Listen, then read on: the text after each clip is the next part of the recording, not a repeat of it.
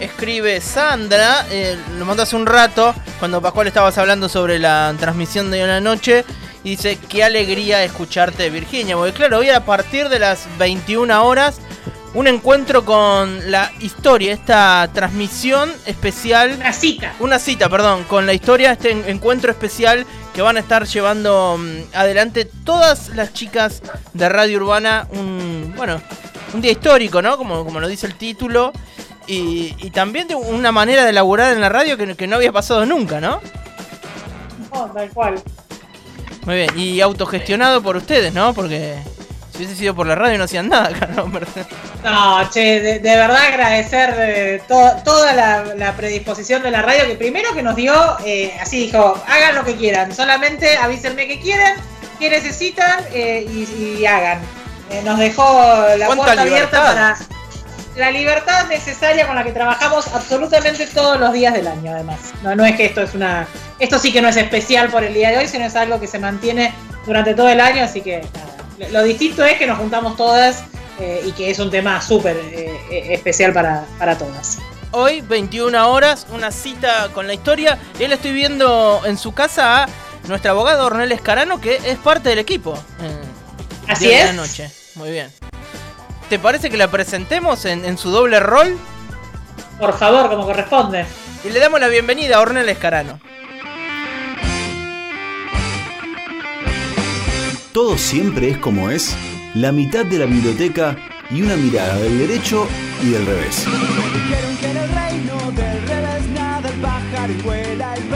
Una columna de la abogada Ornella Escarano, del derecho y del revés. Derecho y del revés.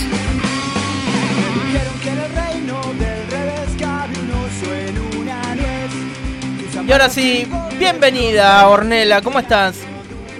Buenas tardes, ¿cómo están Chuni, Vir, José? ¿Cómo están? Muy bien, muy bien. Bueno, eh, Ornella, último, último martes del año, último del derecho y del revés del 2020. Exactamente, sí, así es, se vino el fin de año, esperemos que bueno, que, esté buena la última columna. Sí, sin duda, y además hoy te sumas al equipo de una cita con la historia. También imagino, digo, porque por ahí si vos tenés una gimnasia mediática y todo eso, eh, no, no es a lo que te dedicas, digo, te debe generar ahí como una, como una tensión extra o qué sé yo, una curiosidad mayor. Sí, ahí es un día creo que para todas en general de mucha ansiedad, con ganas de, que lleguen, pasen las horas y, tengamos un, resultado eh, favorable. Así que por supuesto que es algo que moviliza, no, no es algo, no es un día común. Seguro que no. Bueno, y hoy para, digo, para, para no repetir temas y por ahí para corrernos un poquito de la agenda, vamos con una noticia que se conoció hace ya algunos días, que es que la, la Corte falló a favor de la revista Barcelona tras una demanda de Cecilia Pando. Eh, Cecilia Pando había denunciado a la revista Barcelona, si no me equivoco, en el año 2010, ¿no? Exactamente, sí, estamos hablando de una etapa de, que fue el 13 de agosto del 2010. Claro. Eh, recuerdo que en ese momento estaba como ministra de Defensa, en ese momento Nil Lagarre, y hubo una, un acto de encadenamiento en Libertador de Cecilia Pando junto con otras mujeres, Cecilia Pando, presidenta de la Asociación de de familiares y amigos de presos políticos de la Argentina, con una posición muy marcada en contra de todo lo que tiene que ver con la política de memoria, verdad justicia. Y en ese momento, a raíz de ese acto, lo que hizo la revista Barcelona, que es conocida por su eh, faceta de, irónica y, satírica, lo que hizo fue hacer una, en la contratapa, poner la foto, la foto de la cara de Cecilia Pando con un cuerpo que por supuesto no era el de ella, eh, un cuerpo desnudo, atada, eh, justamente haciendo referencia a ese acto de encadenamiento en El Libertador, con frases y como diciendo...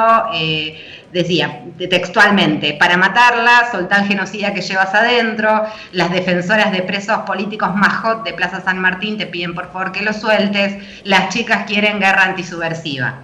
Claro, y el título arriba dice SM que es sadomasoquismo. Sí, exactamente, haciendo referencia como una revista ficticia eh, de, sobre milicos, digamos, ¿no? Haciendo referencia a esa cuestión. Claro, en realidad, claro, chiquito también no había prestado atención a eso. Pues el SM es el sadomasoquismo, pero abajo dice soy milico. Es tremendo, claro. La tapa es buenísima. Dice, apropiate de esta bebota también. Sí, exactamente. Hay algunas que no las anoté todas, pero eran bastantes frases en el mismo tono y obviamente haciendo referencia a una cosa que había sido eh, motivo de, publicación en todos los medios de comunicación en ese momento. Eh, lo que hizo ahí Cecilia Pando fue interponer primero un amparo para lograr que se retire de la vía pública la publicación eh, y que se hizo lugar a eso. Lo que pasa es que como en el interín, como en esos cuatro días se habían vendido muchos eh, ejemplares de la revista, lo que hace posteriormente es presentar una demanda solicitando la indemnización por los daños al derecho a la imagen y al honor que esa publicación le había causado. En dos instancias, tanto en primera instancia como en, apelación, se les dio la razón. En un primer momento el monto era de 40 mil pesos en concepto de indemnización y posteriormente la Cámara lo que hizo fue fijarla en 70 mil pesos. Lo que decía la Cámara en ese momento era que la libertad de expresión no se puede ejercer de manera absoluta, eh, a pesar de que incluso en su manifestación satírica eh, fue, bueno, hablaba de estas salvedades, ¿no? de las manifestaciones satíricas como unos pilares del sistema republicano también y de, un ambiente democrático. Y además, digo, no es que, esta representación satírica se dio, no sé, en, el, en un diario común y corriente, en La Nación, en Clarín, en Infobae, en Página 12, digo, se dio en un medio de comunicación, en una revista cuyo contrato con el lector fue siempre ese, digo, eh, Barcelona es una revista basada en la sátira. Tenía más culo que, la Playboy. Claro, no, es que mete una sátira cada tanto. Eh, digo, eh, eh, el contrato con el lector pasa por ahí, uno sabe que lo que está leyendo cuando lee Barcelona es eso, digo, no es que apareció este tipo de publicaciones descolgada del, del contenido habitual del medio de comunicación. Eso es una de las cosas, ahí lo que decía la Cámara, lo que dice es que en realidad se excedían esos límites, ¿no? Y la Corte, bueno, 10 años después, lo que dice es que justamente lo que demarcás vos, eh, Vir, que hay una cuestión de que uno sabe qué tipo de publicaciones revista Barcelona y que nadie podría... Eh, dudar de que eso, esas frases fueran alguna cuestión vinculada con, con la realidad, sino que se sabe que no absolutamente nada, sino que sí comporta una crítica política que estaba totalmente vinculada a un hecho de público conocimiento. Otra de las cuestiones que dice la Corte, porque estas frases, eh, a algunas personas pueden no gustarle este tipo de humor, también eh, estamos hablando del 2010, eh, porque también hay una cuestión... Ofendía menos, en el 2010 ofendía menos. Eh, y pues sobre todo la cuestión vinculada con temáticas de género, porque hay una alusión que hace ella respecto de mostrarla como sexualizada, no es un cuerpo desnudo con la cara de ella y un cuerpo encadenado. Entonces, yo no se hace ese, ese vínculo, digamos, respecto a los años en el fallo de la Corte, pero sí toma la cuestión muy particularmente y en un considerando aparte la Corte eh, desarrolla ese punto. Y dice que en realidad no puede, eh, no, no hay una una, afectación al derecho a la igualdad que de la mujer, ¿no? Que eso era lo que planteaba eh, Cecilia Pando. También la Corte lo, digamos, se dedica a eso en un considerando particular. Hay una cuestión que a mí me interesó mucho del fallo, que, lo menciona como diciendo que el, cariz desagradable o indignante o desmesurado de ciertas expresiones del debate público, esto que puede resultar chocante para algunas personas, por más que compartan la, la crítica política, sí puede ser, puede no causar gracia. Pero eso depende, dice la Corte, de gustos eh, subjetivos eh, que no tienen que ver con una apreciación que pueda realizar un tribunal de, justicia, porque esa no es la función de, decir esto está bien o esto es humor o esto acá te excediste un poco de lo que significa eh, el humor. Y lo que dice, el solo motivo de que esas expresiones puedan resultar ingratas u ofensivas para las personas que están involucradas, tampoco podrían sustraerse sin más de la protección constitucional que tiene la libertad de expresión. Y sobre todo hace hincapié la Corte en que estamos hablando de una figura pública que hizo también su, su, notoriedad a base de sus críticas políticas respecto de esta, de, esta cuestión de, la memoria, verdad y justicia que venimos comentando. Entonces está plenamente vinculado con eso y ella ha ganado notoriedad, por lo tanto está vinculada también a intereses eh, públicos. Eso es lo que en ese marco es lo que encuadra la Corte previo a analizar cuáles son los derechos que están eh, en, conflicto, que es el derecho a la imagen y el y la protección de la intimidad de una persona, con el de la libertad de expresión y demás, que acá conlleva también una crítica política que no es eh, eh, pasible de tener una sanción y por eso revoca las, las condenas anteriores. Sí, eh, pienso en, el enojo que le ha generado Cecilia Pando para llegar a hacer esta denuncia, ¿no? Creo que lo que menos le, importa es que la mostraron en tetas con un cuerpo que a cualquiera le gustaría tener, incluso. Eh, pero digo, los, los chistes son los más zarpados, ¿no? Y, la exponen, digo, ahí es cuando funciona realmente el humor político, ¿no? Como mediante una sátira eh, la exponen de manera tremenda. Y es brutal la exposición que genera eso. Además te hace entenderlo de, manera muy, muy simple. Como en, un pantallazo ya sabes quién es Cecilia Pando y no te están diciendo nada. Exactamente, bueno, eso también la Corte lo toma, habla de que eh, estas personas, ¿no? Con esta exposición, eh, que puede ser eh, irritante también a veces esta, este tipo de críticas, eh, habilitan el, indispensable mm, eh, desarrollo del debate democrático. Justamente lo que apuntas vos, José. Hay, hay, veces que muchas de esas informaciones también son bajadas a cierto sector de la población de esta manera, ¿no? que pueden entrar a discutir determinados temas gracias a publicaciones como Revista Barcelona que se dirigen a un público también que puede, ser, que puede consumir eso y a partir de ahí formar una opinión. Seguro. Ahora, Lo, increíble también pensaba es, eh, digo, que, termine eh, pasando por todo este proceso judicial, la revista Barcelona o sus representantes, y que no se enjuicie a Cecilia Pando, que es una constante reivindicadora de los genocidas. O sea, es negacionista, es, eh, reivindica el genocidio, ¿no? Digo, que, que, que ha dado vuelta que termina estando todo. Sí, que incluso puede ser muchas veces a Cecilia Pando con algunas expresiones eh, rozan la instigación a, cometer delitos eh, y, demás, y hacer alabanza de un genocidio eh, en, que ocurrió en Argentina. Por lo tanto, también era ríspido la cuestión en esta en esto. Y si bien todos sabemos que los derechos no son absolutos, muchas veces lo hemos hablado acá también de libertad de expresión, ¿no? Sobre todo cuando eh, hay afectaciones a derechos, que eso es lo que analiza la Corte. Pero en realidad acá, ¿qué es lo que hace que no se condene a la revista Barcelona? Justamente el carácter público de Cecilia Pando y el carácter de sus declaraciones. Es decir, ella no, no es que se la, a ella se la puso en un contexto que en realidad está diciendo otra cosa se hace eh, humor respecto de lo que ella misma manifiesta y lo que ella misma defiende. Ahí está la, cuestión eh, y por eso eh, se, respeta o se hace valer la, libertad de expresión. Ornella, en algo que habla un poco de la, importancia de la sátira y esto de, la afectación de, la imagen, habla un poco de lo que podría sentar como precedente, digo, decirle, bueno, vos no podés publicar este tipo de humor o estas cosas, no digo, haciendo que Argentina tiene una tradición de, de, ilustración gráfica, de historietistas que se dedican a hacer este tipo de humor, ¿no? Sí, totalmente. Y más con esto, yo tengo también, eh, si bien esto está también de alguna manera en el fallo, la cuestión del tema del que estamos hablando, que estamos hablando de algo que es muy importante eh, para la Argentina, como son los juicios de, la verdad eh, y demás.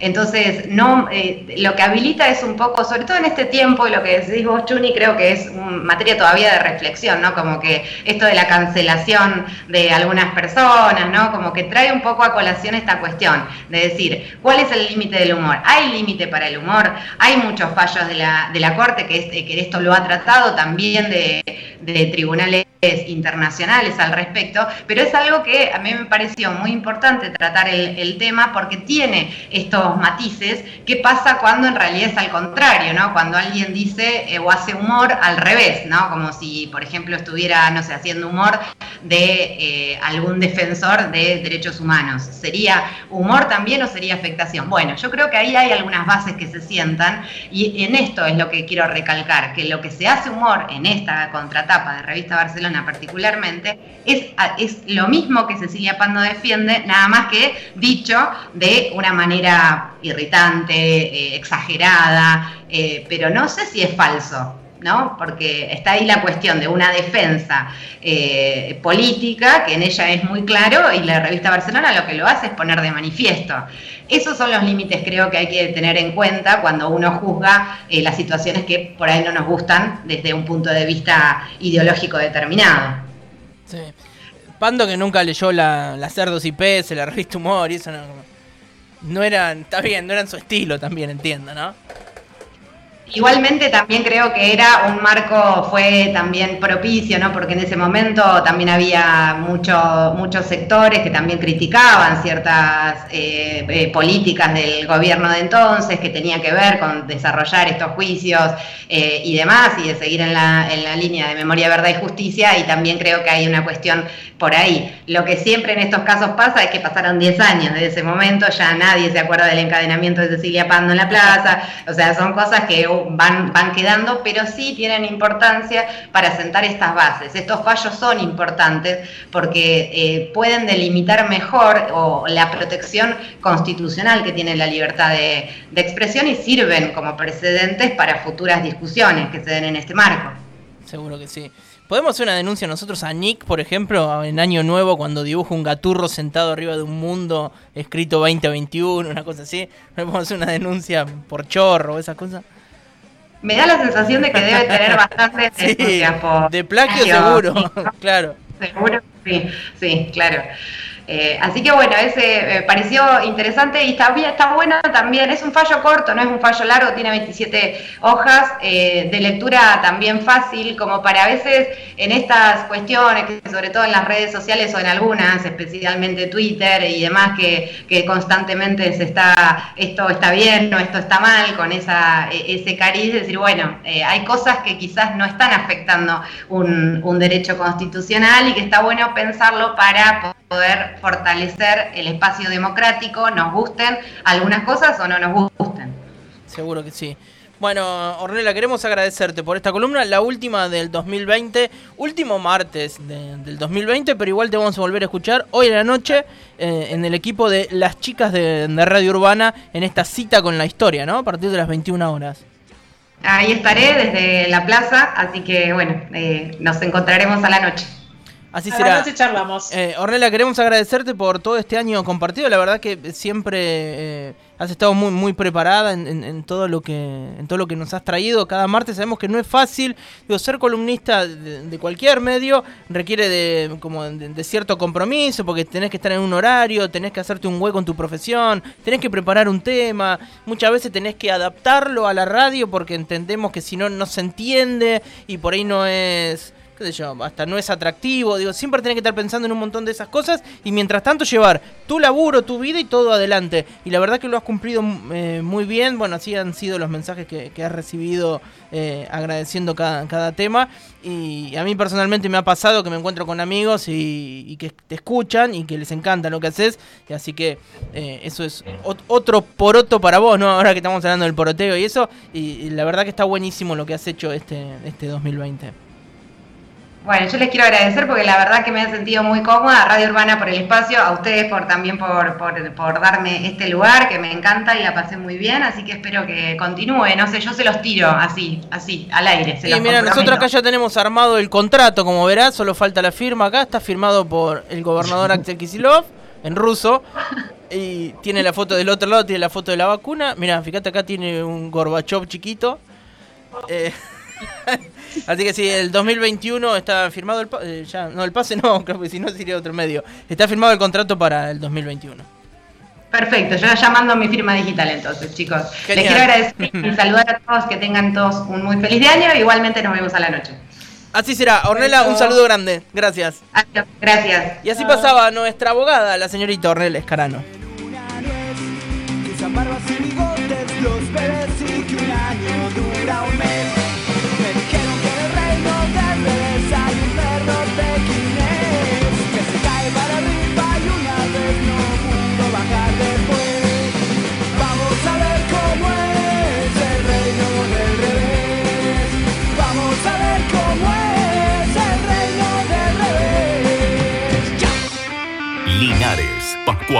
Hasta las 18 horas. Total normalidad.